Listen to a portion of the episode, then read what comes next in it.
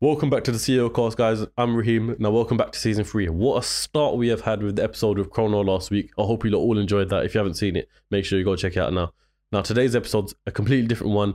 It's going to be one that when you hear his story, you're going to be very inspired and motivated to get up if you're asked right now after the podcast and make a killing for yourself. Today, I'll have you introduce yourself. Well, first of all, Raheem, thank you so much for having me. Uh, we had a nice cigar before this. Yeah. Enjoyed some of the torrential London rain. But um, my name is Iman Gadzhi. I am, I don't know, how, where do I start? Um, entrepreneur, uh, 21 years old. So uh, I was say, Raheem was like, how do I introduce him? I'm like, well, you can say that I'm the first guest who's still going through puberty. So there's that. um, yeah, started a few companies. My main one is, uh, I was saying to you, is about as exciting as having an accounting firm. Uh, I run an advertising agency, been doing that for the past five years, and from that has spawned a few other businesses, a software company for agency owners, as well as an education platform for agency owners, um, as well as actually I should have worn them today. As we make, um, I have an e-commerce brand as well, and we make these uh, fun little blue light blockers. What's that? Uh, blue light blockers. Yeah. Yeah, they're um, you know, when you're on your desk and especially at night. So uh, I'm sure you've seen some of the hue lights. Yeah. It's funny because like whenever I have uh, a girl come over to the house, you know, all my all the lights in my house uh, turn red, like Oh, fully red automatically yeah. at 7:30. Get it a little bit romantic and stuff. No, and, and girls come in and they're like, "So why the red lights?" I'm like, "You you want the real answer? Or you, you want the cool answer?" And like, "Give me the the real answer." And I'm like, "Well, red is the lowest Kelvin on the light spectrum, Yeah. um, so it helps with melatonin production. So yeah, I'm a big like sleep junkie. Obviously, I was mentioning to you at uh at the cigar lounge. Um, one of my sort of first big early clients was a, a company called Oura Ring. yeah. Um, so for the past four years, religiously, I've been tracking my sleep. Um, in the nine months a year, I'm very on point with my sleep. In the three months a year that I'm very not on point with my sleep. Yeah. Yeah. yeah. Um, so yeah, anyways, the blue light blockers they they help you. Um, you know, especially if you're working before bed. Uh, you know, I've got uh, uh, flux and I've got all these things on on my devices, but yeah. nonetheless, I'm very uh, OCD when it comes to not letting any blue light in before bed. So Fair enough. Now, um, yeah, so I just want to let people know I don't usually smoke cigars, but you know what? When Iman invited me for it, I was just like, you know what? Let's go for it. Now, I want to start this podcast off on a powerful note. You said you're very transparent, Mm. no holding back on any questions. So I'm going to jump straight to this on a very powerful note so that people know what levels we're working with. Google told me that your net worth is $25 million. Mhm. Is that true? Uh, well, I mean, here's the thing, right? Like, I think net worth's a bit of a BS number. Mm. Um, because at the end of the day, uh, usually net worth, uh, net worth also consists of what you could sell your companies for. And you know, I was mentioning Yeah. to you earlier, um, you know, my agency, it can't really be sold, in my opinion. My education company, it couldn't really be sold. I guess if you take sort of the multiples you could sell it for, I could sell my education company and my agency combined probably around 50 million, but no one's going to give me that Yeah. Yeah. right? yeah. Uh, whereas the new agency software, obviously the the play with that is to sell it within five years for, um, you know, anywhere from fifty to a few hundred million. Um, I think for me the best sort of uh, estimation as to, or the most honest answer is, hey, if I had two weeks to sell all my stuff, how much could I have in my bank account? yeah. Um, and that would be close to around ten. So Around 10 million, yeah. Not as impressive. It's still very impressive considering you're only how old? Because I 20. think you mentioned that in your introduction. Uh, twenty one. 21 years old, Mm. and you could be worth 10 million in two weeks' time if you sold everything. Mm. I'm pretty much packed up. It's okay. Yeah. we'll get to the pack up bit in later on because you're actually moving to the Dubai in about a week or two. In the most literal sense, yeah. Yeah, literally. Yeah. So uh, we'll get to that later on. But I want to start like Mm. where this all started for people who follow your YouTube journey. Mm. They might know, but for the people who are you know avid followers of CEO Cast, they might Mm. actually not know Mm. who you are, what you do. So, like you mentioned, you got four businesses. Mhm. You mentioned software, education, and the agency. Mhm. What's the other one?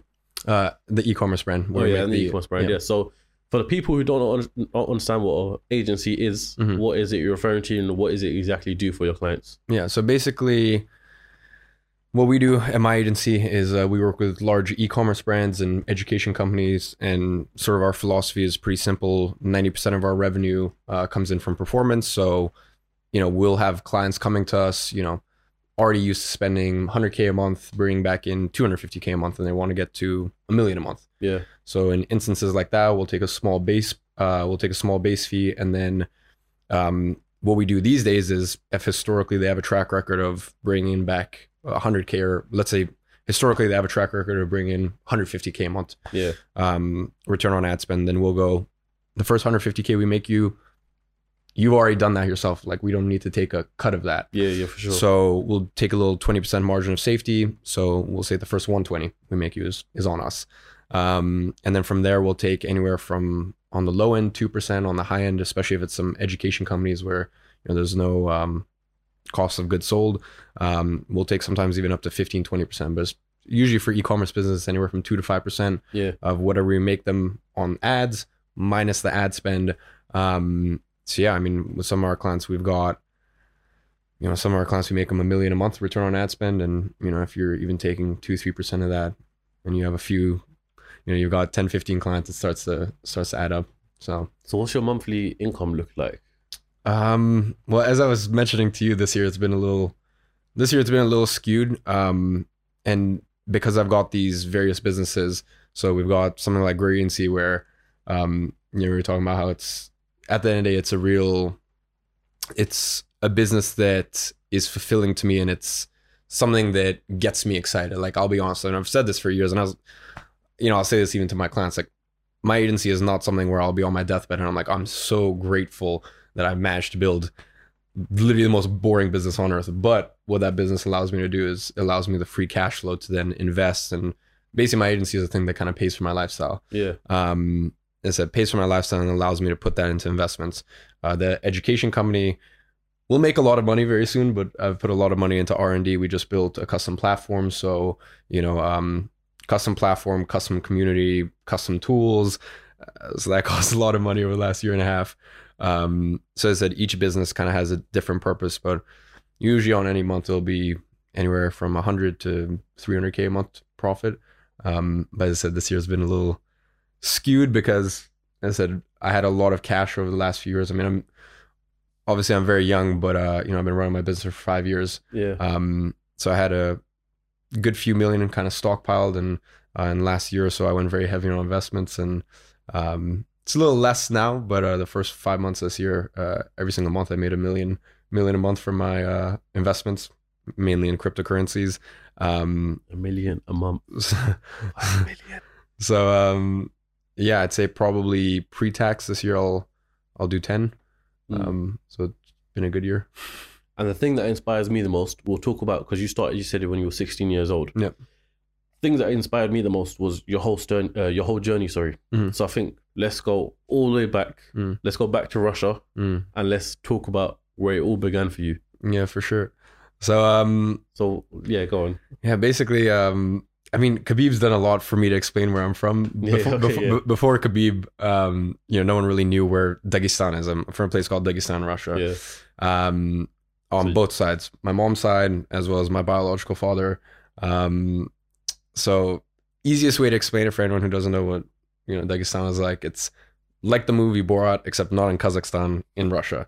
Like literally, um, you know, my grandma's home, which is where I grew up for the first four years of my life. There's no toilet. You like, you come outside the house, and my grandfather built the house with his own two hands.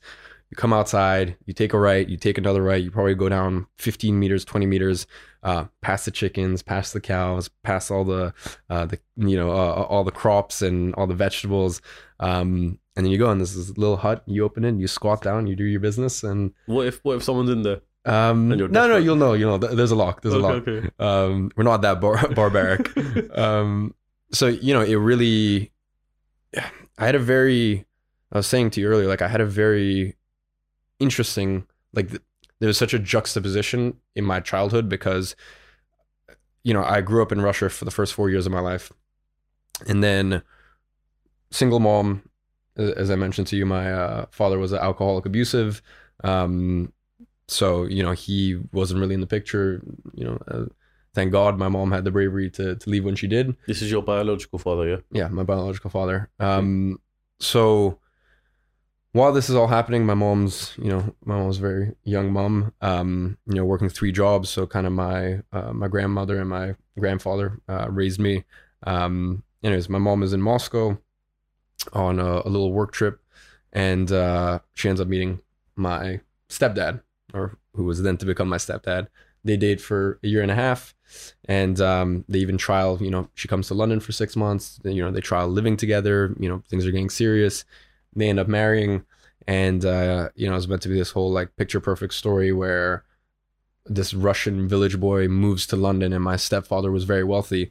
So you know, I go from having nine black and white channels to 999 color channels. I go from having you know no toilet to you know having a toilet. to having a toilet. Probably You having know, two, three in the house. having yeah yeah three. You know, um, you know, and moving to Chelsea. You know, and uh, I actually went to private school, so it was. I mean, shit. If by the age of five or six the story ended there, it would have been a picture perfect tale. But um, you know, very quickly that marriage kind of deteriorated. Um, so long story short, my stepdad stayed with my mom uh, for some tax benefits. Uh, he claimed uh, non-tax residency um, in the UK, and um, because we were here, he was able to still have a quite a few properties and whole complicated stuff. Anyways, long story short, So there was a benefit for him to stay That- within the marriage. yeah, that was a benefit for him.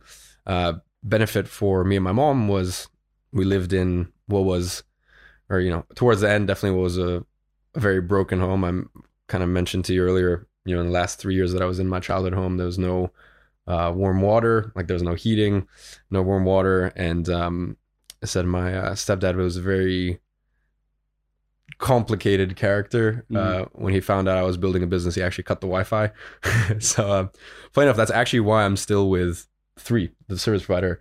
Back in 2015, they had a thing where um, for 25 pounds a month, they'd let you do like unlimited hotspots. Yeah. Um, so yeah, funny enough, six years on, that's that's still why I'm with them. Uh, I used to just hotspot off my phone, and uh, yeah, as I said, unfortunately, there was uh, there's no Wi-Fi. He was uh, said quite a complicated character. So how long were you in London for until you know things?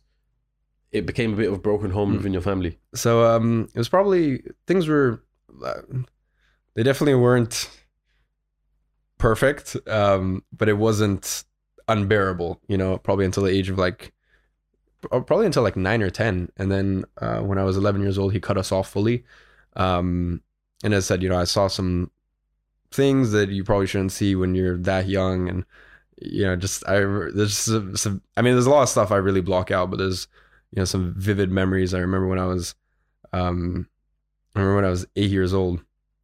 There's a ring on the uh, home phone. I pick it up. I'm like, "Hello." I'm like, "Hi, this is um, London Escorts," something along those lines.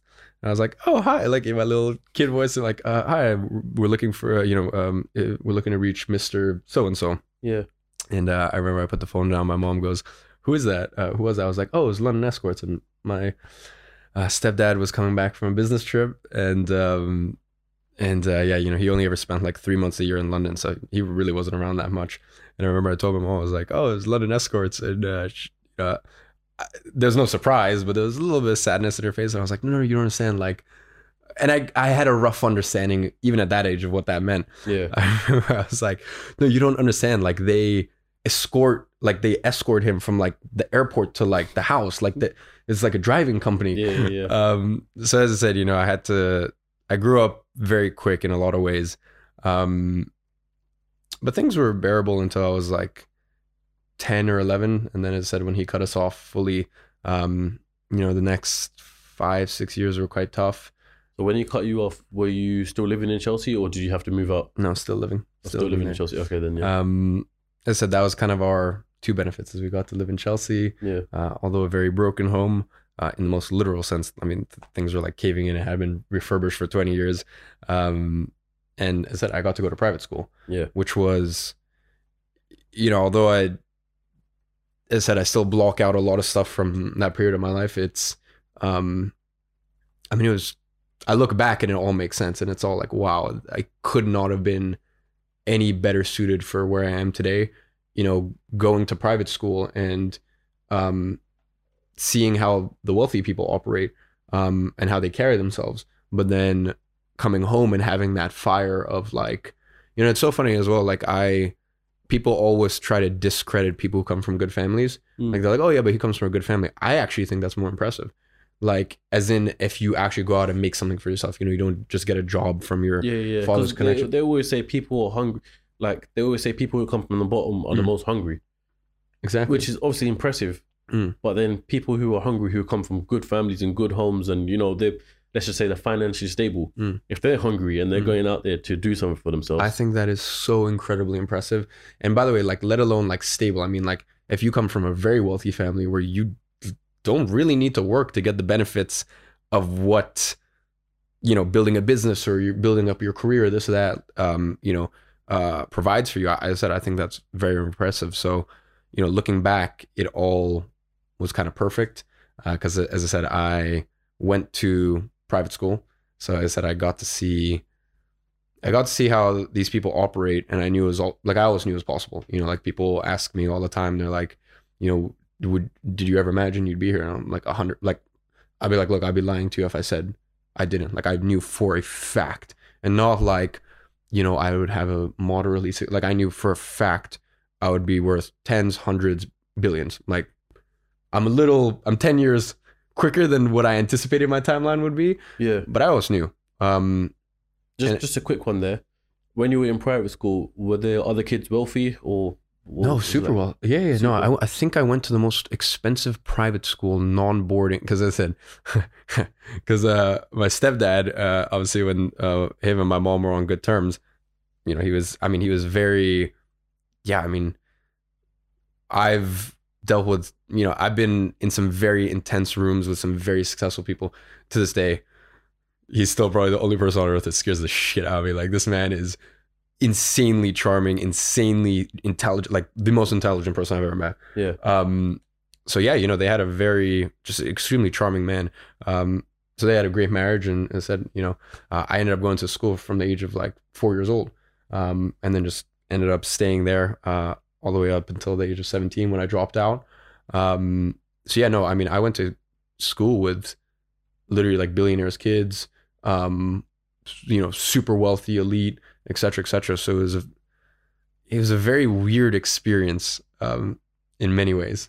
How do you think the you know hanging around the billionaires because they Mm. obviously become your friends, Mm. hanging around billionaire people, Mm. much wealth, wealthy people, Mm. and then you have a wealthy stepdad as well. Mm. How did that? Do you think that shaped your future? A hundred And if percent. so, how? Yeah, hundred percent. Because to me, it wasn't money wasn't ever really like this big thing, or it Mm. wasn't this unattainable thing. And one of the actually one of the most interesting things for me was going to my friends. One of the most interesting things for me was going to my friend's parents' house and seeing that they, although they had all this external stuff, they had the same level of happiness as going back home to my mom, who used to hide the bank statements from me because she knew how like I couldn't sleep all night. I would just think like I'd be 13 years old. I'm like I need to do something, um, and that was that was also a very interesting lesson for me because I think you know when you come into money at a young age, like you really a lot of people go off the rails, and you know I've had my phases where I go very crazy and this and that, but I've always I've been very sensible um, with with all the with the moderate level of success that I've achieved and um, you know the things that I do have available to me. Um, and as I said, I think for me that's because I always knew, and you all, I always say like anyone who's like, oh, you know, anyone who goes, uh, oh, money won't make you happy. I'm like, yeah, that is the truest truth in life. But if you haven't experienced it, you can't really say it, you know. Um, so I always say you have to go through a paradigm to understand it, and um, it's something I still had to go through. But luckily, like I knew, I saw it. Like I saw it in my friends' parents. Like they Mm. weren't fucking happy. They were miserable. It was so obvious. So they're miserable, and then I'm going home to my mom, and she's miserable, and I'm like, this money changes nothing. So let, me, I, let me ask you there now. Mm. 21 years old, Mm. you've got quite a bit of money. Mm. What's your take on it? Does does it make you happy? not at all. No? No, no, no. I'd say the by far the biggest. Because you're now experiencing it yourself. Yeah, no, the no, the hundred percent the biggest. You know, I, I look back and I'm like my honestly my happiest times, um, or I wouldn't say my happiest times, but I'd say my most present times, like where I just felt like the most. And by the way, this is also I will say this is a reflection on me. Like this is something I still and I've done a lot of work on it, but I still need to get way better at this. Like I need to be way more grateful for what I have around me, and I need to be more cognizant of it and like present to the moment and I do a lot of work around that, but it's still I still need to remind myself. But like, know, it's funny. I was actually saying to uh, my assistant the other day, uh, she, you know, I never ever hire friends. She's the the one exception. You know, she's been a close friend of mine for six years, and um, you know, I was actually talking to her about like just some of the memories like you know we had growing up and i was like man those were like the fucking happiest times you know um and the issue with money is it's just like a it's a never ending game you know and you've got someone who just bought a 20 million 20 million dollar yacht and they're looking at the guy who has a 50 million dollar yacht um And they want that one. yeah, and it's it's always and then you know, look, you can always play the who has a bigger dick competition, and someone will always have one, right? And you know, as But in then I, su- I suppose it's good in a way because then it pushes you harder to make Mm. sure you can go and get that. I think as long as you, as long you can, you're right. You can play the game just as long as you're aware that it can really to suck you in, and it yeah, you know, and as long as you know that, and as long as you know that, look, if I'm at X amount and I start making X, it's not gonna fucking change anything. Like I can tell you honestly, it's not gonna change anything. Um, now on the flip side, if you have no money and you have you don't have any financial means, um, then obviously that causes its own world of stress. But man, like I'd say, like honestly, when you're just making like when you're just making like 50, 60k a year, 100k a year, like I'd say those are like the happy because you're just so appreciative of like everything. Um, and as I said, I, I will say, um, that is also probably a reflection on some more work that I need to do Mm. uh, in terms of being more grateful and really like embodying that as much as I already try to. Um, but yeah, as I said, it's it's tough. Like when, w- like let me put it this way: you, I, there's nothing material that could give me pleasure anymore. Like, because when you, and fair enough, you know, I can't buy the yachts I want to buy, and I couldn't buy. Well, actually, then again, yeah, probably I could buy any car that I want. Um, so when you know that, it kind of takes the joy away from stuff. yeah. So it's like you know, like like I man, I remember like even just I remember even just being like 16 and like you know buying a 60 pound Kindle and like you know checking on Amazon, like seeing how far away it is, and it comes and like I open it so slowly and I like it's like my prized possession and this and that and like you know when you when the whole world opens up to you financially, like it that's a part of your life that you never really get enjoyment from ever again yeah. um, apart from you know things that are sentimental or things that really bring a lot of value to your life. Um, so yeah, you know, I, I really genuinely and uh, you know I'm not just saying this because as I said, I'll you know as we go through this podcast, I'll probably say stuff that people think are is insane. Um, because as you know, as I said, I'm a very blunt person. Um, yeah, I'm really not just saying like th- this. It, it really is um, something where just that magic wears off. Hundred percent.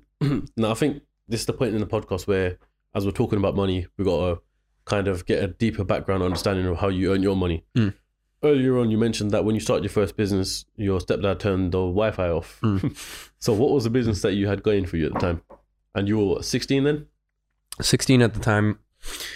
So basically, you know, the way that I fell into the agency world was I didn't fucking realize I had an agency. Like, my whole sort of entrepreneurial journey started when I was 14 years old. And um, I was a bit of, I could have, I'm sure, been a very like cool kid in school, but I was a bit of an outcast. You know, I would, re, you know, uh, basically from the age of 14 to 17, I read a book a week Yeah. um, and that was probably the most pivotal aspect of my journey especially because at that time you know me being 21 and looking at everything around me i do still have some ego and i still have like a oh but i'll listen to this but i'm not gonna listen like you know there's something called zen beginner's mind you know when i was 14 like it was like oh the book says do th- the book says meditate so I'm gonna meditate. The book says go to gym so i'm gonna go to gym. Um you know and i just like absorbed everything like a sponge.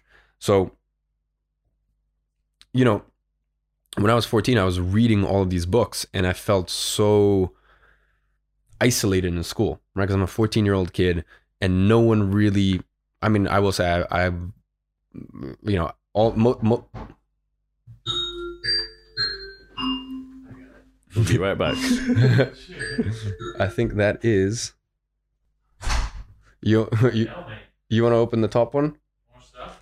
Uh, well, one's for the Josh. The top one is uh the new G1s. Yeah.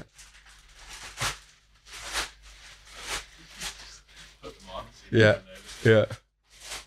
oh, is that your products? That's yeah. Let me see. I think this is a new uh, s- summer capsule. Oh, So is it okay? We're doing a limited run. Yeah. Yeah, you can actually. I'm sure you can leave this in the podcast.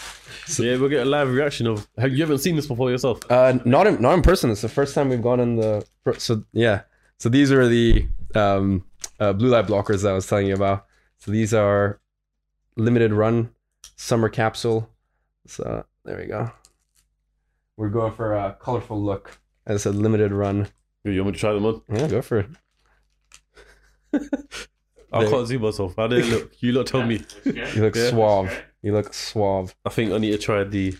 We'll, we'll get you. We'll get you a more muted color. Yeah, I We'll, need. I we'll need get you a- some matte blacks. I That's mean, it. yeah, no, these are these are tough to pull off. These are good quality though. Oh, insane. Yeah. Dude, d- insane. Honestly, How much you sell these for? Uh, Eighty-five. That's not bad at all. Yeah, yeah, yeah. No, it's slick, huh? Yeah, man. Yeah, these uh, wow, these are intense. Anyways, let's get back to the podcast. Cheers.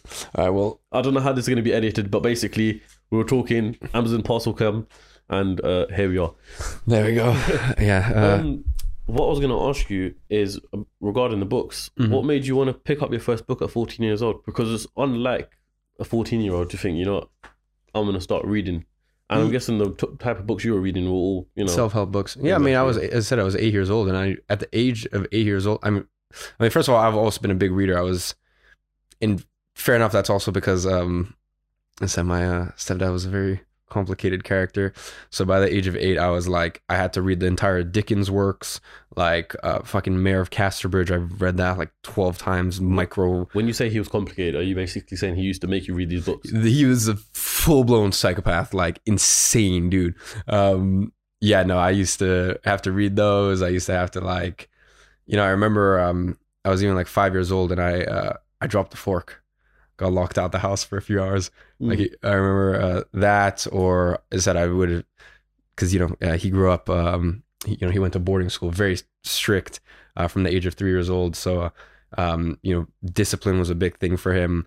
Um so yeah i said uh, if i dropped the fork i'd get locked in the garage for a few hours and i'd be fucking banging the door like you know begging to let me out.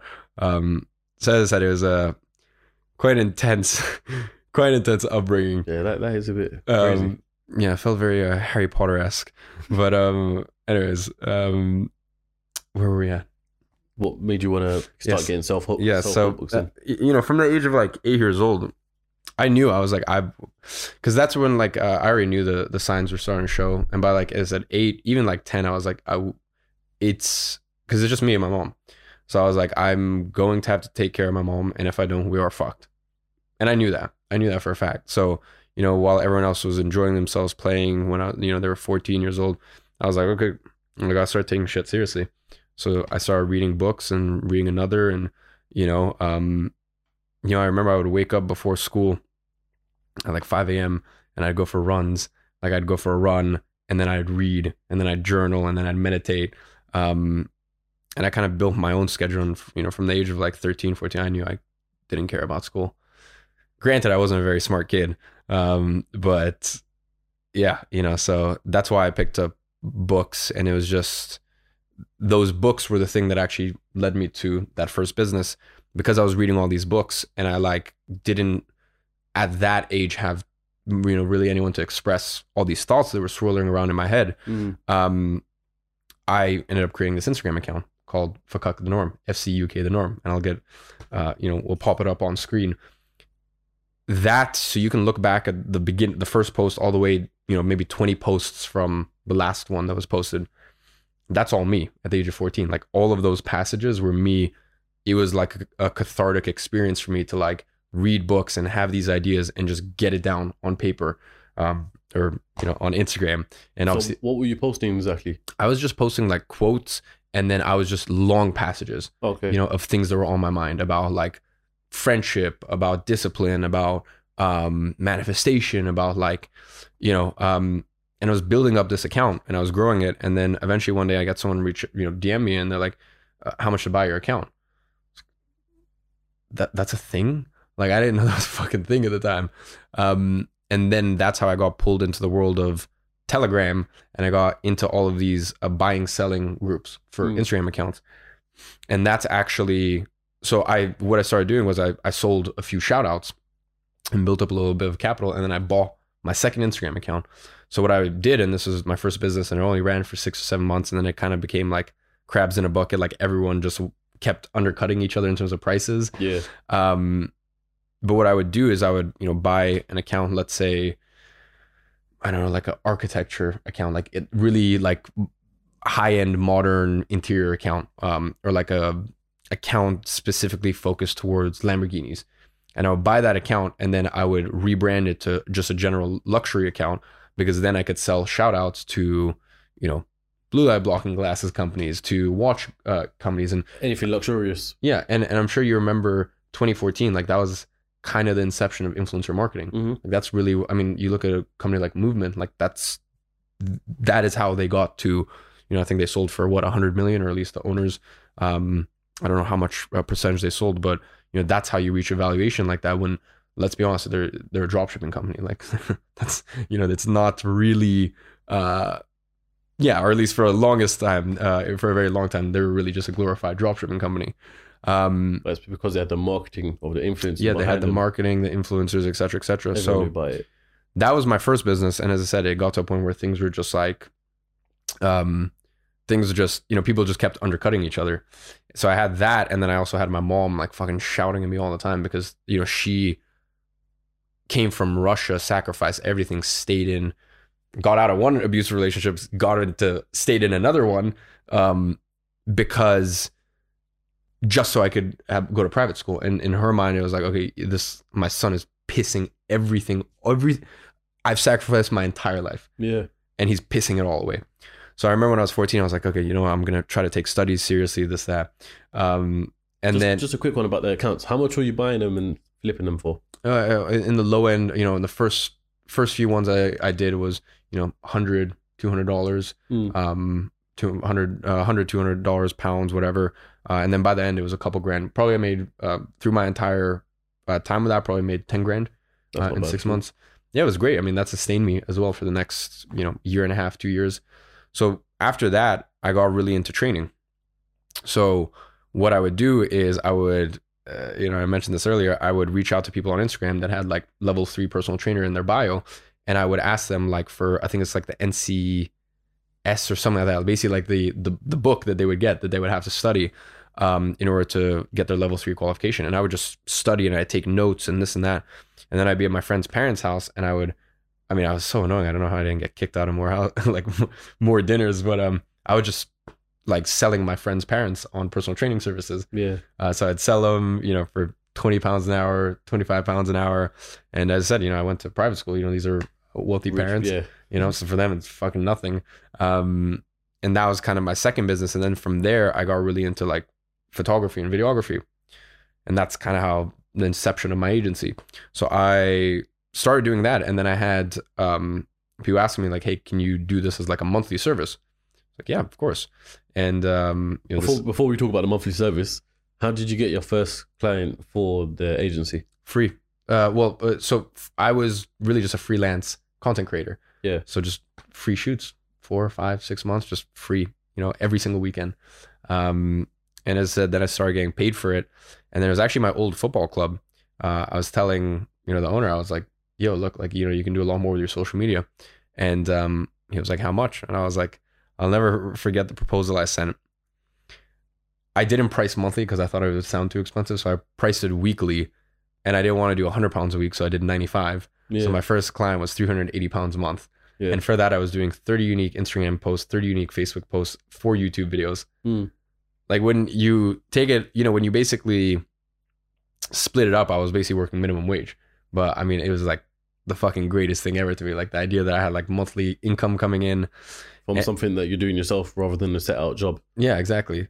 Um, so I did that, and then for the next six, seven months, I was just was meeting uh, with business owners, reaching out, um, sending emails, um, sending emails, doing Instagram outreach, sending uh, video audits. Um, not really getting anywhere, um, but I didn't care. You know, Mm. I think that's the other. It's a great blessing, you know, because you've got like, you know, you've got people like yourself who bring on characters that are talking about their journey five years in or seven years in. Because yes, I've been running my business for five years, but the three years before that, you know, 2014, 2015, 2016, like it's all part of the journey. yeah, reading a book a week, I'm meditating every single day. Like it's, you know, I didn't have the technical know-how, but I had like I I had that ferocious like self-belief, Yeah. you know. Um so obviously it's a blessing that you're bringing people like myself on, but it's also like, you know, people watching this will compare themselves and like, "Oh, why am I not?" And it's like I didn't have that.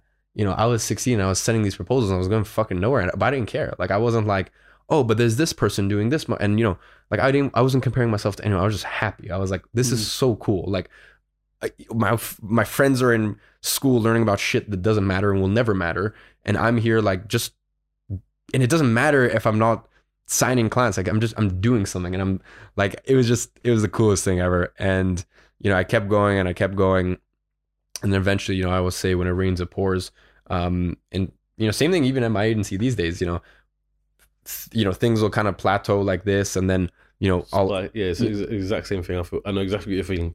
But the same thing with the channel. You know, it plateaus. The next, you know, it spikes. Then it can go down, and it's just like anything really. yeah you know I just want to ask you something. Um, like prospectively, three hundred eighty pounds.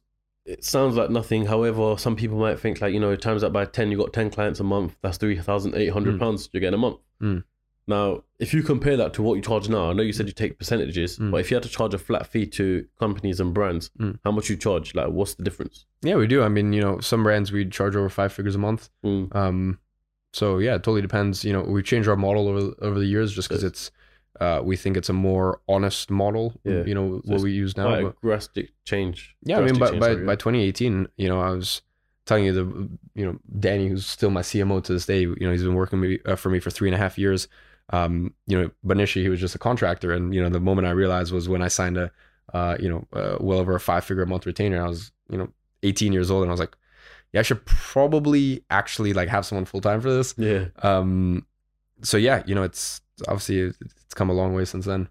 Yeah, you're smashing it. I Mm-hmm. mean, absolutely smashing it. So, yeah. So where do we go from here? So, So let's see. So so six seven months. I'm sending these proposals. Nothing's happening. yeah, when it rains it pours i end up um i end up doing the shoot for a company called athlete who are now uh you know rebranded gemflow. And you know uh, sean who's the uh founder and the, the owner of it is like was definitely one of my early mentors. And like i'll be honest i hate the word mentor. And like everyone has that idea of mentor of like you sit down with each other every single week and you like like no like i for me it was just like osmosis. Like i just fucking would hang around Sean because yeah. obviously he was my client. And I was in their office all the time and this and that.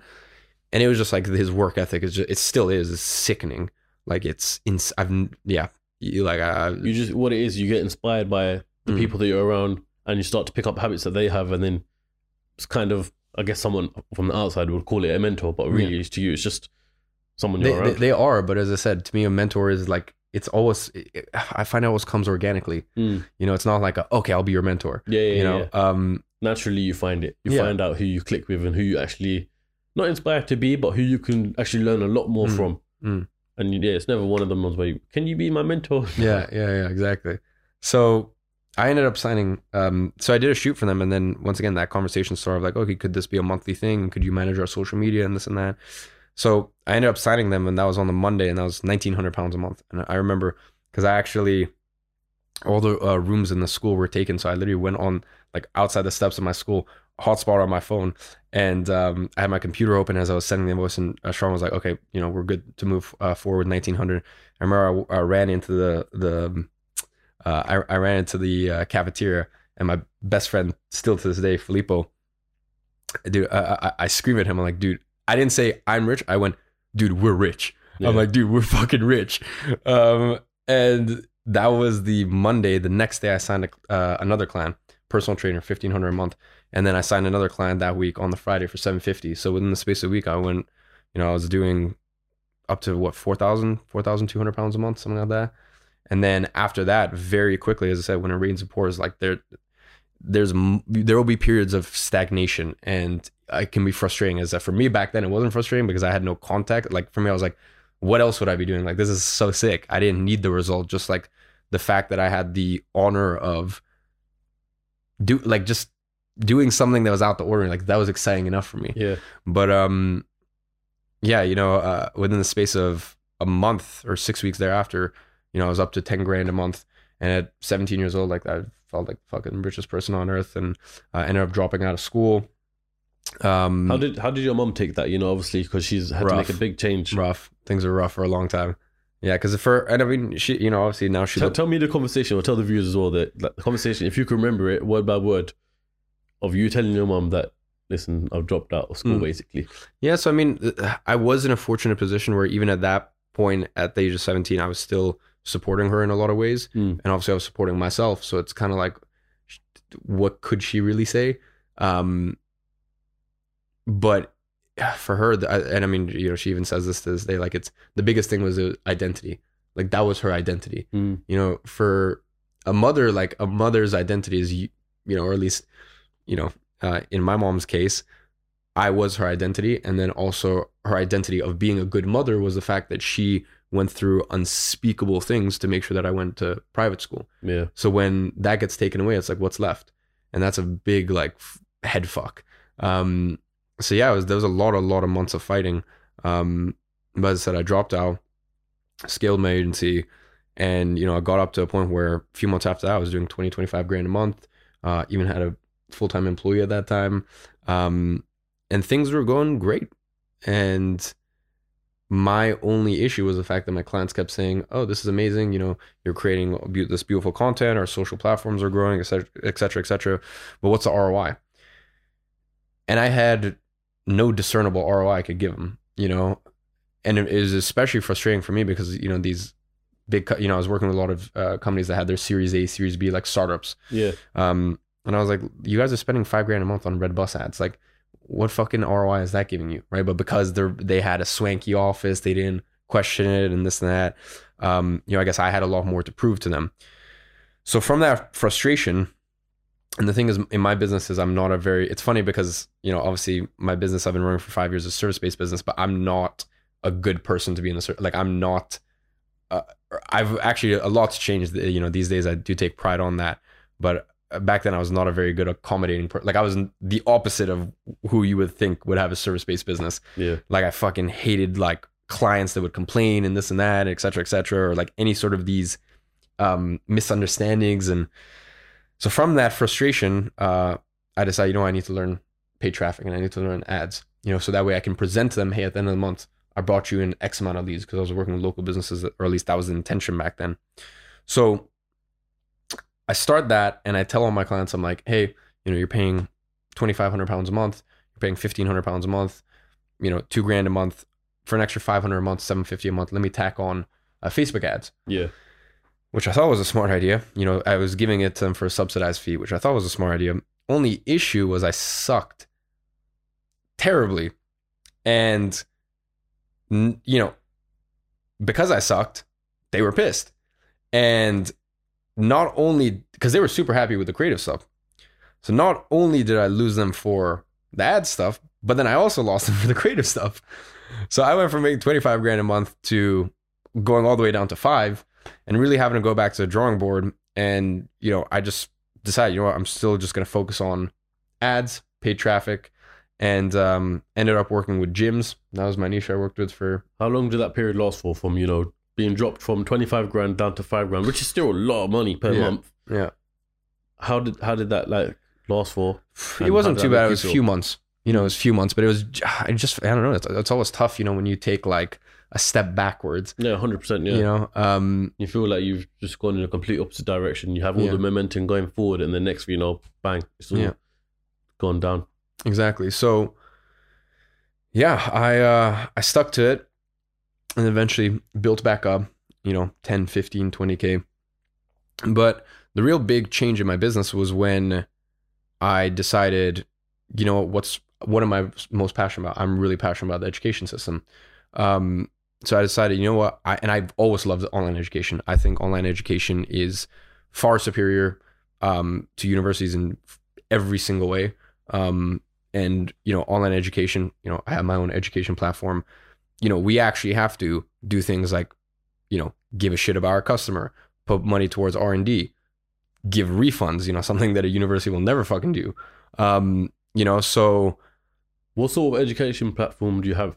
so my education company, Gradiency, the way that that started was I was 17 years old making 25 grand a month. And, you know, everyone was, and, you know, uh, the other cool thing that people can do is you can look back on my YouTube. I've been posting YouTube videos since 2015.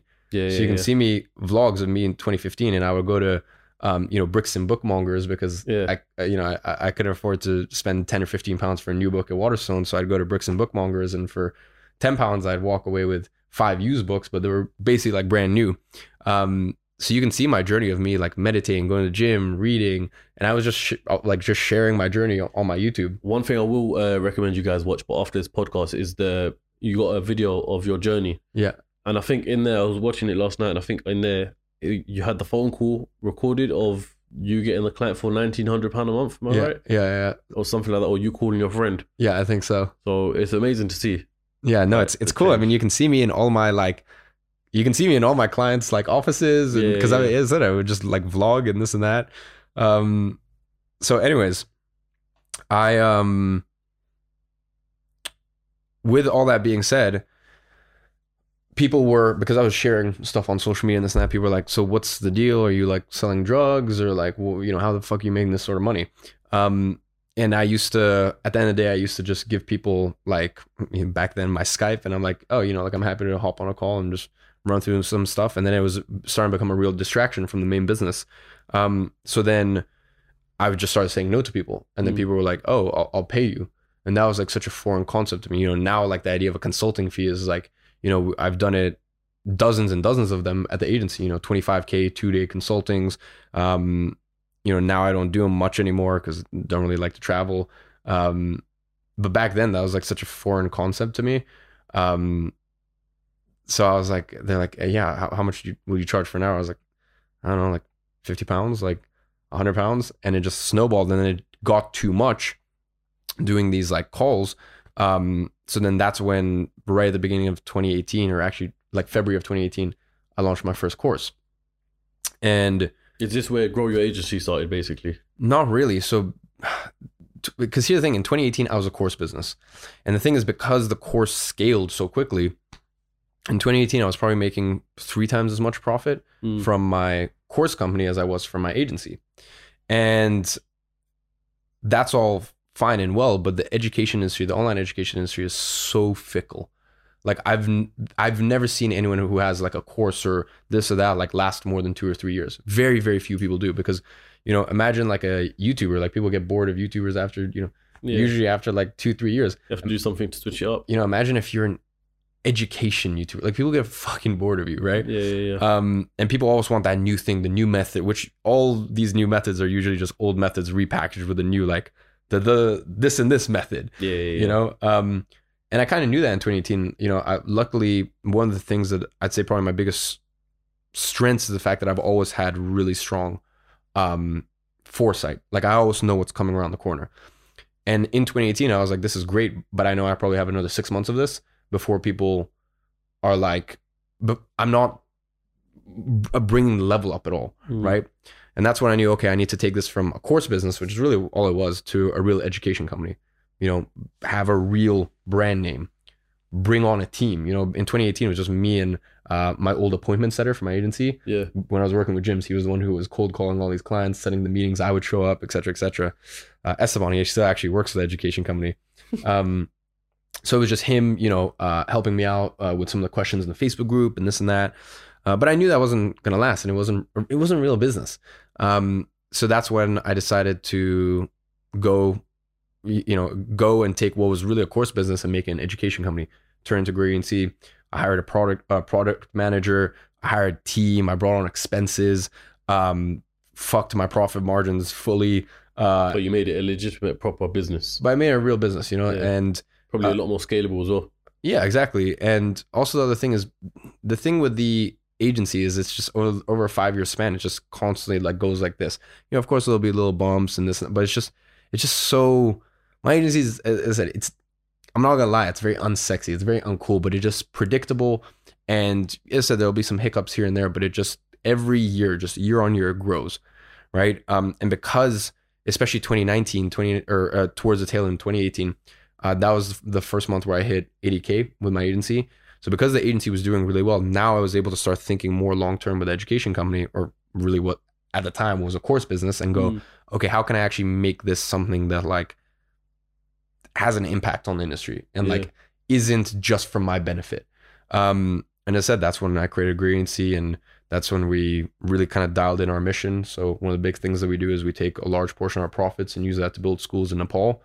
Um, so yeah, at the, you know, at the time of speaking, there's 2,000 kids who get to wake up and go to school that you know wouldn't have normally been able to. Um, and that's been, yeah, I mean, that's just been the most incredible experience ever. Um, How does that make you feel knowing that you're you're you're able to educate over two thousand kids, um, whereas they wouldn't normally be able to get it? I mean, you know, you know what the interesting uh, thing is. I took my. Unfortunately, I haven't been able to go there for a year and a half because of everything that's gone on in the world and travel restrictions and this and that. Mm. Um, but I took some of the team out there in 2019 towards the tail end. And one of the most interesting things was that. Uh, I'll be honest. The kids, like, of course, they're like, okay. The kids don't really care that much. If I'm being honest, it's it's the elders, like it's the it's the parents, it's the grandparents, because they know that the biggest thing is in these communities, there's no opportunity. So when you build a school and when you give these kids a real education, then they they don't leave their they don't have to leave their communities anymore. Yeah, You know, and what that means for the parents is they get to actually have their child. You know, whereas before, if there's no school, they get to 15, 16 and they start you know they they start going into the cities. Yeah. You know, uh, and they lose their children. yeah, So that was one of probably the most interesting and gratifying things is like, yeah, of course, you know, we build these schools and it's incredible, but like, it's really nice to know that the the parents and the grandparents like it actually means more to them, way more than the children. yeah. And I'm sure later, you know, when the kids grow up, they'll understand, you know, what it me- uh, what it actually means. But Then they'll probably repeat, repeat the same actions when their time comes for kids. Yeah, exactly. So um yeah, just all in all it's just been incredible experience. And you know, that's really what Gradiency was in 2019 and 2020 and most of 2021. But around beginning of 2020, I was like this is cool, but it's this is, still isn't like I I wouldn't be able to confidently look at it and be like, "Oh, we really shook up the industry. We did something that was never done before and like we we did something that was important to like at the end of the day, I know I'm in such a weird, funny little nerdy in- industry, right? Mm. I'm I'm not a rapper. I'm not a football. I'm not cool, right? I'm like a fucking grandpa, but to me, my work means so so much. And like to me, doing something for the culture, as funny as that sounds, in the in the in our industry, it, it means something to me. And that's why you know, beginning of 2020, I had this itch of like, okay, how do we really take things to the next level? So for the last year and a half, i mean, so much money and time has gone into, I mean, insane amounts of money, which is why, as I said, you know, Grade hasn't really made much money in the last year and a half. All the money's been funneled into the schools and R and D costs for this custom platform. So now, when you come in, it's no longer an education company; it's a real educate, like it's a platform. It's you come in, it's all custom, custom app, custom community. Um, custom tools we have 15 different tools where you know uh, someone comes in and they want to check if their ads are compliant you put it in there and we'll tell you what's not compliant suggestions for what to change in the copy. Uh, you come in there you have your whole financial tracker. You've got um, different tools to help you know how much to spend on different ad sets to spend on cold retargeting to spend on uh, you know if you're working with a local biz client or an online client we've got um, uh, calculators. So that way you can uh, again estimate for how much an e-commerce business is doing based on their foot traffic and we show you how to find that you know uh, and then based on the industries we have you know because we've worked with so many different clients um, you know we know industry standard within e-commerce businesses how much um, uh, their conversion rate is and then we can give you an estimate like it's a real fucking platform you know Mm. and it's it's like it's got a heartbeat and there's real-time leaderboards and there's man i mean this thing's insane to it. Something revolutionary. yeah and it's something i can actually look back and like it, it's, with the course business like i couldn't look i wasn't necessarily i mean look i've had i've had literally people who from 2018 came into my program making no money and these days make 100k a month profit many many like many many many people um and that's awesome of course but like as i said you know the course business didn't give me much satisfaction the education came uh, company gave me a lot of fulfillment Mm. but the what we've done now with the platform uh it's like I don't know. I really like it. It fills me with a lot of pride. So that's the uh, education company side of things. Now let me ask you because you've got to grow grow your agency and you obviously have your own agency Mm. yourself. Why would someone want to, in your instance, why would someone want to help other people's agencies get them clients when you could, you know, you could easily get those clients Mm. yourself? Because I've had many opportunities where, even though I don't have a social media agency, Mm. people, brands, they do reach out to me sometimes because they see stats and figures and they're like, we want to do the same thing. Can you Mm. can you help us set up a YouTube channel or run our Instagram or whatever it may be? So I'm like, I could easily charge for this, but at the Mm. same time, can I be bothered? I don't know. Mm. Why would someone want to? Why would you help other people make? You know, do you know what I mean? yeah, no, no. People, it's a weird one. Yeah, because technically I'm creating competition for myself. exactly. Yeah. And I think if I, so as I said, we work with e-commerce businesses and education companies, and I think if I was working with real estate agents, and in order to hit, you know, 150k months profit, I need 100 clients, right? Mm. And there's only, I mean, uh, then again, there's maybe a bad example. There's so many real estate agents, but like, let's see something that's, let's say I was working in the solar industry, and I needed, you know, 50 clients to hit the numbers that I want to hit, and you know, if I'm helping other people and I'm educating other people, then it's, you know, that's taking away from my pie. Yeah. I, I tell my students, you can't do what I do. You can't, or at least the level that we do it. I mean, we work with clients, as I said, we, we work with clients that are, you know, we're making two, three million a month for, you know, um, rev at least. We work with clients that are spending, you know, some of our clients are spending 20, 30K a day. And as I said, I'm very honest with my You're not going to be able, it, maybe after three years, maybe after five, but Yeah. you're not going to be able Not to sign the, uh, and I'm very honest, with you, you're not going to be able to sign the sort of clients that we sign. So, because because you're few years behind, and you also will be, right? Um, Are you able to say a couple of your clients' names, like the big ones? Yeah. So, well, I mean, you know, the funniest thing is, uh, you know, some more notable names: Oura Ring, Mm. um, Oura Ring, and we've had like some other big names in terms of like uh, Kevin Rose, AJ Smart, um, Avare, like. But the funniest thing that I found as well, and I have a lot of friends like this, is like dude, we have clients that are making 30 million a year and they literally are like a glow in the dark, like a, a teddy bear that helps kids fall asleep, Yeah. you know, or like, and I even tell my friends, because a lot of my friends want to start e commerce brands, and I'm like, start an e commerce brand, but just know that if you want to make big money, you, you probably won't do it by selling fashion or like jewelry or like the, the people that make a lot of money, they sell just really fucking weird products yeah. but the market loves and these guys are making like 30 40 million a year but it's not like the sort of thing where you're at a party and you're like oh i you know like I, i, sell teddy bears for a living. yeah I sell massage you know like we have a client that like sells massage guns and it's like i mean i don't know maybe you that's something to boast about but you know uh as i said it's, our biggest clients are the ones that f- have weird products and you actually would never even realize Yeah. that they're making that sort of money. And also, the sort of clients I like to work with, I really dislike clients that have investors, where there's a lot of uh, bureaucracy. You know, um, as I mentioned, I'm super into my watches, and through it was a referral through uh, one of my old clients, Kevin Rose. Uh, he introduced me to Hodinkee.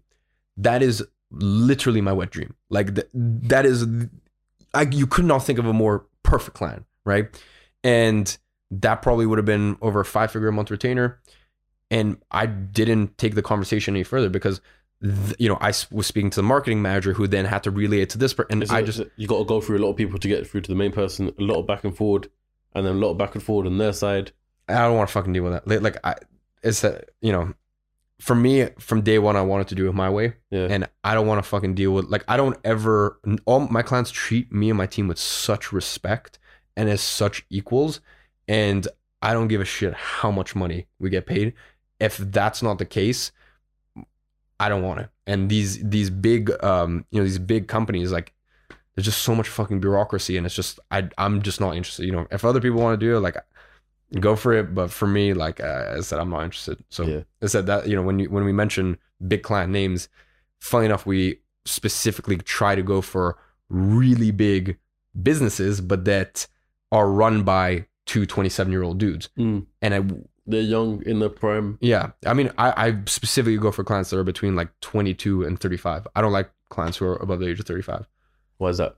You think they're a bit of an older generation where they don't really understand the newer trends and the things Yeah, that it's you need just boring. I mean, and once again, every once in a while, I'll be like, oh, let me make an exception. You know, there was one client, uh, I know I can't say the name, but like, Um, anyways, they do 25 million a year in in retail, and they do only like two million a month, or, or 25 million a year in wholesale, and they do like two million a month, uh, or sorry, um, two million a year, uh, in uh with their e-commerce store, and it's these fucking three like 55 year old dudes, and it's just, you know. It was just fucking. I hate it. Like I hated every single moment. And the funny thing is, like I said, I am so lucky to have Danny, my CMO, who's been working with me for three and a half years, and he manages the rest of the team, and I don't even have to deal with it. But even just being on some of the calls, like I just, it was a fucking nightmare. Um, so yeah, you know, I you, especially at this stage, I'm at a point where like, unless I do it my way, I'm, I'm not interested. I think there's a lot in a lot about you that people can learn from, like myself and other people who are watching this and aspire to be in your position, in the position that you are in today. So, what's some of like the things that you'd advise, some of the habits that you've had to get into the position where you are today? biggest thing is if you're at a point right now and you're like, look, I have no idea where, like, I have no idea. If you're me at 15 years old, you know, living at home with your mom, and you you know that you've got something inside of you, but you don't know what that will be. Um, for me, the biggest thing is reading and meditating. Like the fact that they teach fucking algebra at school, the most useless load of horseshit for 99% of people. By the way, like I'm not a like some of my closest friends are like in the top universities studying biology are going to be some of the top lawyers on earth. I have full respect for them because they genuinely from the bottom of their heart that's what they love and I can see in their eyes. Yeah, right? yeah. And I have other friends of mine who I call out, you know, because I'm like, dude, don't do this because you want to make your parents happy. Like you're gonna, you really want to make a deal with the devil, like sell your soul. Um, but I said these people, like they love it from the bottom of their heart, you know. So I have no issue if someone genuinely loves algebra, Mm. you know. But for 99% of people, they don't, right? And for me, I find it so hilarious that you know in school they teach you all this stuff, but they don't teach you uh, meditation. They don't teach you, um, you know, how to deal with anxiety. They don't teach you like everything. Like 80% of success really is managing oneself. Um, and that's why, as I said, I think meditation is so important. I'm so grateful that Sure. I started meditating from the age of 14 Mm. because, you know, and I'm I'm very big into Jungian psychology. I genuinely believe the world of the outer is merely a reflection of the world of the inner. Quick one for meditation. How do you meditate? Because I think a lot of people might just be thinking that, because I do have a bit of a young audience here as well. They might just be thinking, you know, one of them ones where Yeah, you just to yeah, yeah. do that. So, how do you meditate? So, What's so, your. so find what works for you. As I said, for me, it's funny because when I was 14 years old, in the same way I had a gym split, I actually had a meditation split. Mm. So, you know, maybe Monday would be Vipassana, and then uh, Tuesday would be mantra, and then Wednesday would be Kundalini meditation. And I got really into it. You know, these days, depending on the time of year, so, so- you know, sometimes I challenge myself and I do an hour a day. But most of the year, I just do 10 minutes Yeah. you know and it doesn't need to be anything special you know you can f- meditation can be as simple as lighting a candle and just looking at the candle it can be as simple as just you know focusing on your breath um, doing different breath work or the easiest place for people to get started is headspace you know it's free just do the first 10 days see how you feel 10 days in it's insane Yeah. um, and also the other thing is med- meditation really can be whatever you want. I have clients of mine who, I have clients of mine who literally make 10, 20 million a year. And they're like, yeah, I've tried meditation, doesn't work for me. So they do like for them, go, they do a 45 minute walk every day, but no music, no, no phone. Yeah. And that's their meditation. You know, really for me, meditation is just like, what's your ability to focus in on something? You know, what's your ability, like just for me, it's just all about presence. Like, can you get present to the moment and focus on one thing? And that carries over into business or career, this, that, because like the people that win are the people who can focus on something for long, extended periods of time. And every single year, things just get fucking worse and worse, as if like social media wasn't bad enough. Then there's TikTok, and then now it's like, it's just insane. There's a lot that's going on around the world, around stimulus everywhere. You know, people wake up, the first thing they reach for is their phone, and you know they've got a notif- like I'm so glad I got out of that habit because I used to do that a lot. Now, Mm. if I wake up at, I don't know, 8 o'clock, I won't check my phone until about 10. yeah, good. Two hours, Just get yourself breakfast and gym out of the way and then come back on my phone. 100. percent That's it. But I think I think the best way for meditation, just to clear your head, me, I found my, my best way recently, even though it's a bit long, jacuzzi. Yeah, Best thing. dude. Like jacuzzi, steam room, sauna. If you have that available to Yeah. you, like could be any. Just like, just a time where you can just get present to the moment and just not. Everyone's just fucking trying to run away from their emotions. They're trying to run away from their thoughts. Mm. Um, so yeah, it, it, meditation really can be whatever you make it. hundred percent, hundred percent. What else would you say? Meditation and reading. Reading, right yeah. meditation and reading and then between those two because when you get very self-aware you'll find what the next step is.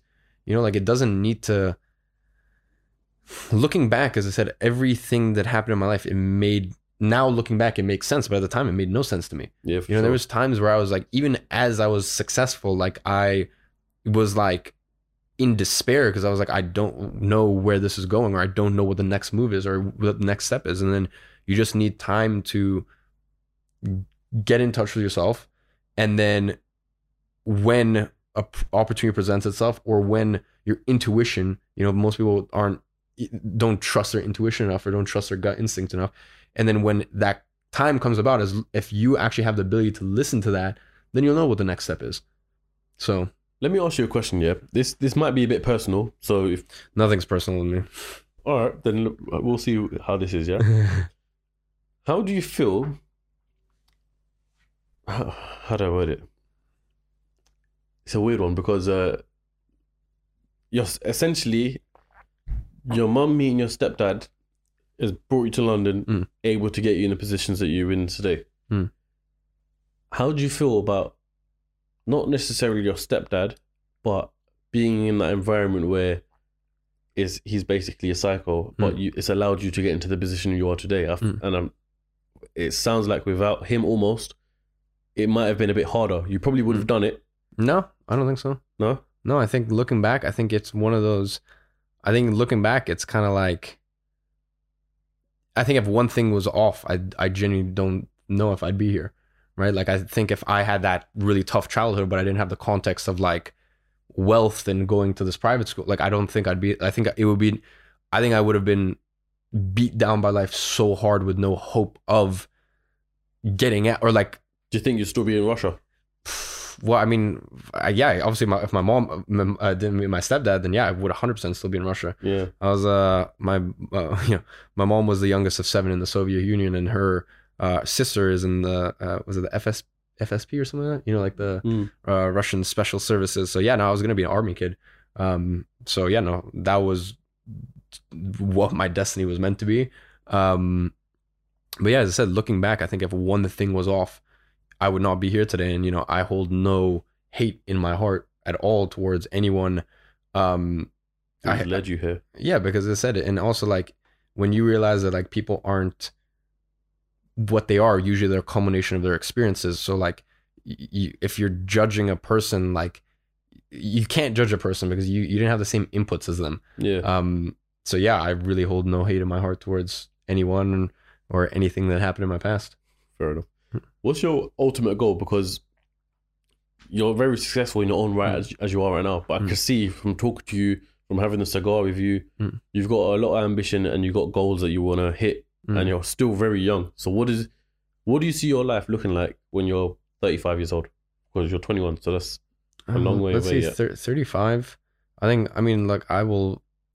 So, I think the thing is, you get to a point where you realize the real reward of this game is getting to continue to play the game, yeah, you know? And that's why, like, you've got all these super successful billionaires, and, like, you don't, like, they never need to work ever again. Why do they keep working? Because, the, like, it's a love of the game, you know? Um, and I'm kind of now at that point where, like, you know, even as I said this, especially before it was, yes, of course, I could kind of, re- you know, I could retire in this, but really after this year, like I could retire and still live off, like my investments could make me more money than what I live off right Yeah. now, you know? So that's a scary and also exciting thing because now I can genuinely look at, like now I really have been able to look at everything I'm doing, and be like, if I didn't make a cent from it, would I still do it? And the answer is yes. Mm. Right. And as I said, for me, it's because like, I don't know, it's just like building's fun, you know, like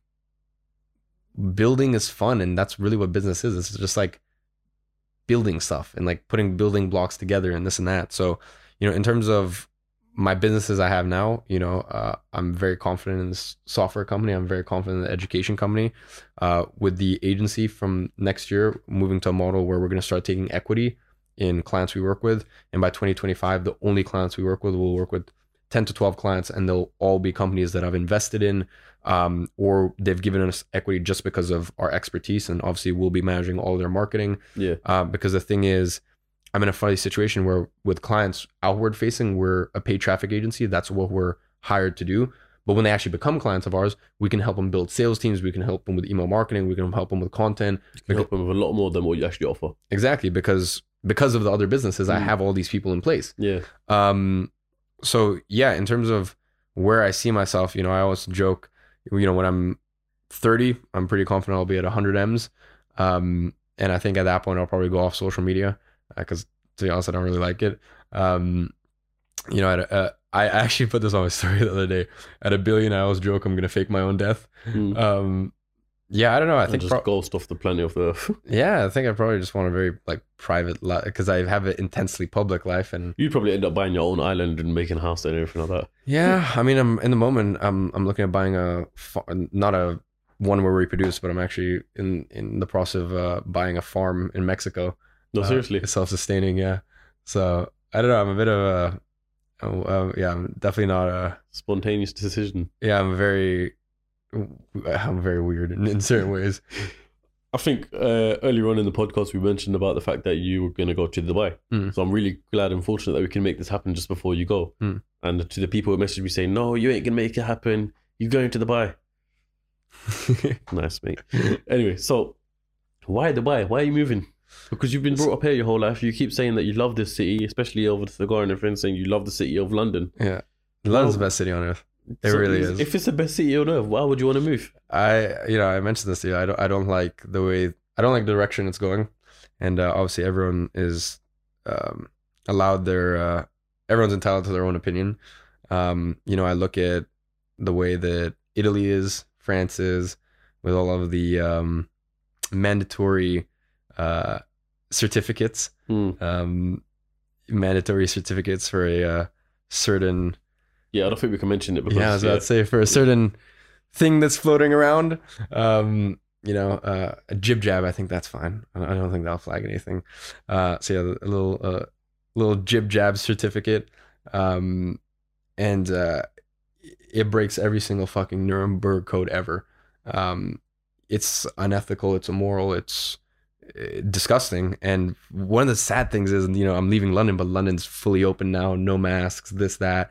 And um, you know, for my e-commerce brand, like I, I told you, we produce masks. Mm. And the day after we launched them, I literally took it down. And you know, that was multiple, multiple five figures, you know, in stock that like that was literally like uh, anyway, I, I forget specifically how much, but anywhere from like 40, 60k in stock that that just lost money, right?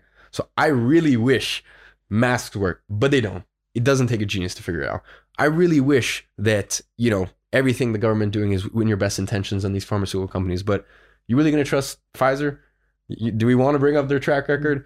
Um, and I mean, a four year old could figure this out, you know. And as I said, I wish I wasn't so well researched on this topic, and um, you know, I wish I wasn't so outspoken. You know, last year I made in September I made a video talking about how this whole thing's a fucking scam, and it was an hour and forty five long video with seventy two references citing every single claim that I made. Actually, my my buddy Richard, he was the one who's you know was really came in hot with the research.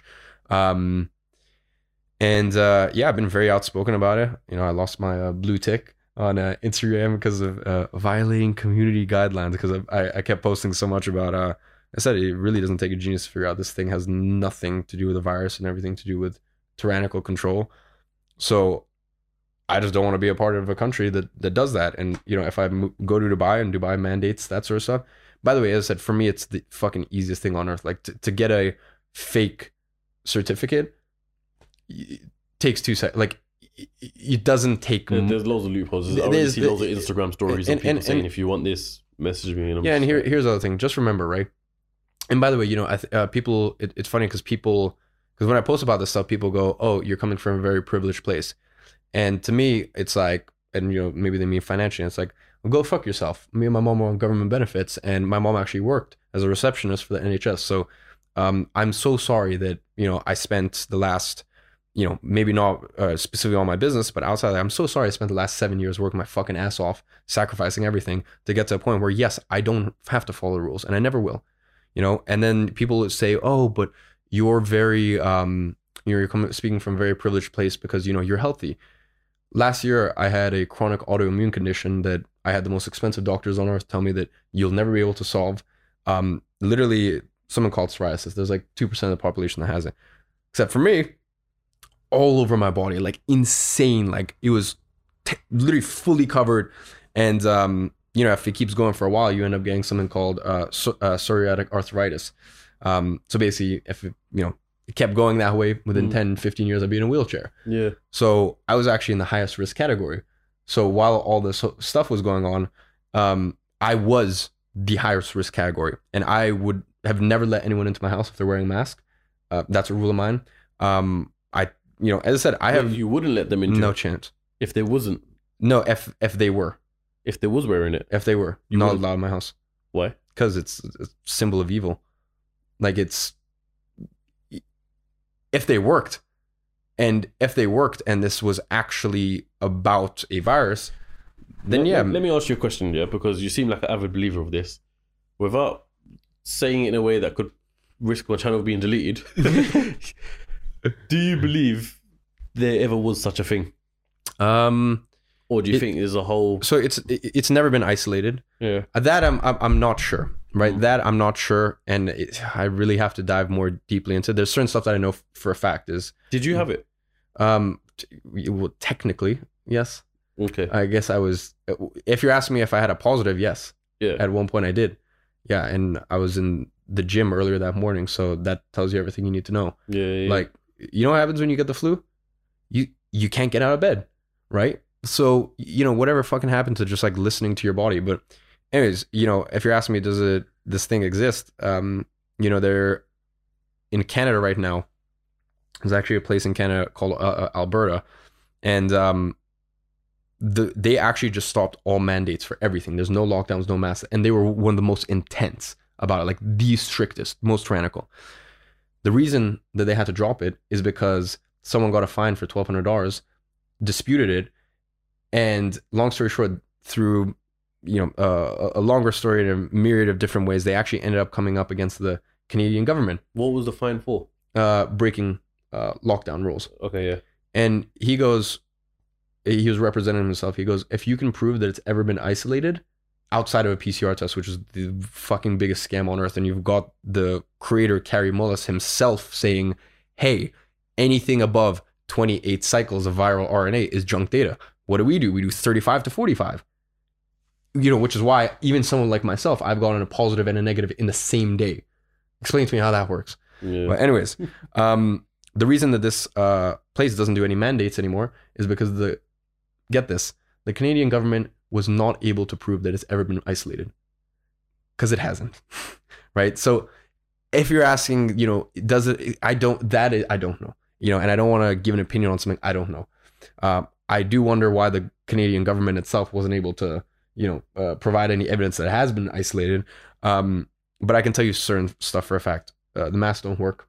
Uh, you've got someone like, uh, you know, Dr. Fauci in 2019 who literally makes a, a video, or, or sorry, uh, literally uh, released a report that the 2018 Spanish flu was caused by masks and yeah. that thing, Okay. Yeah. right? Um, so yeah, you know, uh, without risk of getting uh, this video demonetized, um, I don't like the way the UK is going. Well, actually, funny enough, that's the thing that makes me sad is because like the, out of all the countries, the UK is the best. Mm. Man, there's like rallies and protests of like a million, million and a half people. Obviously, you know, the government and BBC will never cover it, but like I'm so proud of you know, like I said, I don't consider myself Russian because I moved here when I was four, and I also don't consider myself British.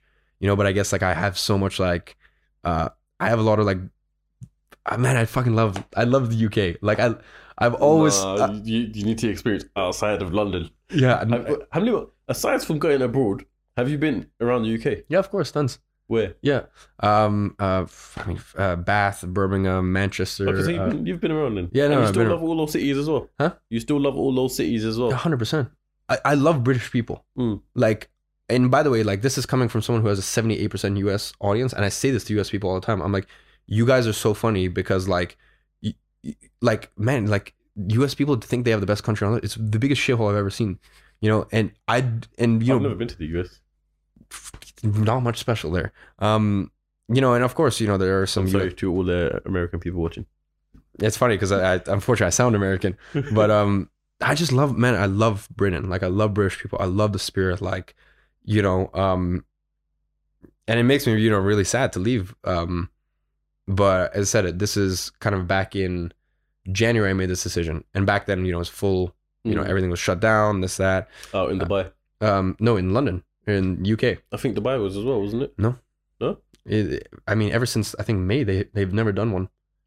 No, they haven't done one, but they've had places that have been shut and uh, things that you can't do out there.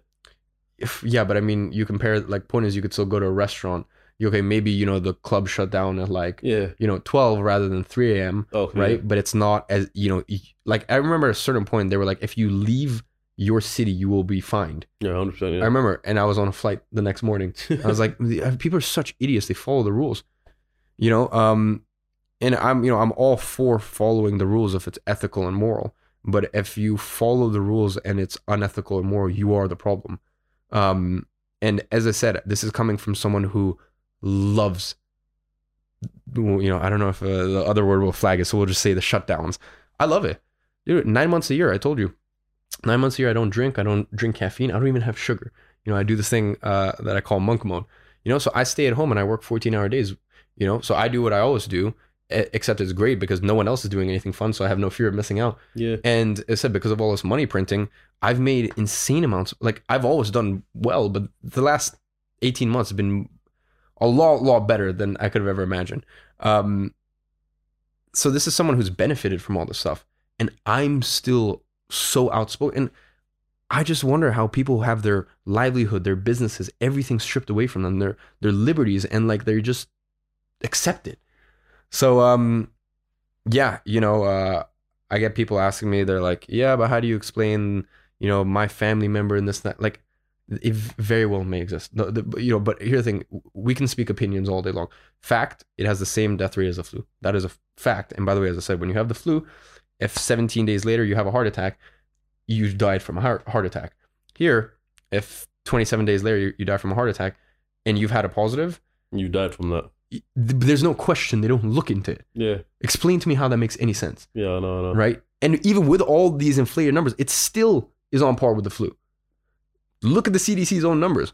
So, am I saying that there's not something out there? I don't know, and there very well could be. And there's, I know there's people who are sick and ill, and that is, I'm not going to dispute that. If you know someone tells me, oh, my family members, like I'm not going to dispute the fact that there's pain and hardship, and there's health issues, and I don't know what it is Yeah. right? But the government's response is not for your benefit. They're not there to help you. People need to realize the government is not your friend. They're not there to help you, and they never have. You can look back decades and decades. They've they've never been there to help you. It's not in your fucking best interest. So as I said, very easily I could get a fake certificate and this and that, very easily. And you know I've never followed a lockdown rule, and I never will, right? And if Dubai becomes tyrannical, then I'm leaving. And that's actually why I got my Mex- Mexican residency because thing, things are quite good there. Uh, and if Mexico's shit, then I'll So keep you going. the Dubai residency and Mexican residency. Yeah, and I'm about to get a. Uh, I'm also gonna get a Georgian passport, uh, diplomatic. Um, So what do you do? What would you do? Just just a random one. If the whole world was following the way that you know UK is gonna go, France, Italy. uh, move to a forest. yeah, I mean, dude, I'm uh, here's That like, is the point when you create your own country. dude, I'm stubborn, and I know 99 percent of people will be like, dude, just wha- what's the big deal in putting on a a mask? And I totally get it. I know I'm so stubborn with this stuff, but I, I just have there's certain morals and principles that like I don't know. I told you from day one, I always knew I'm just gonna do it my way, and it gets me in trouble a lot. Um, but I don't care, whatever. Like, I, I don't want to sell my soul to the devil. So that you know, Has led you to the position that you are in today. so yeah, you know. And then Dubai, um, you know, I, look, I was looking at a few different places, Italy, um, because obviously the thing is, I'm, I'm gonna leave the UK and go through this massive change. I want to be compensated for it in the form of tax savings. Um, so yeah, you know, I was looking at Italy. They have like a flat 100k a year uh, tax scheme for um, uh, for uh, expats. Uh, so I was like, sick. I can move to Italy and pay like flat hundred k a year. That's amazing, awesome. I'm moving to Italy. But as I said, you know, I don't like the way that they're going.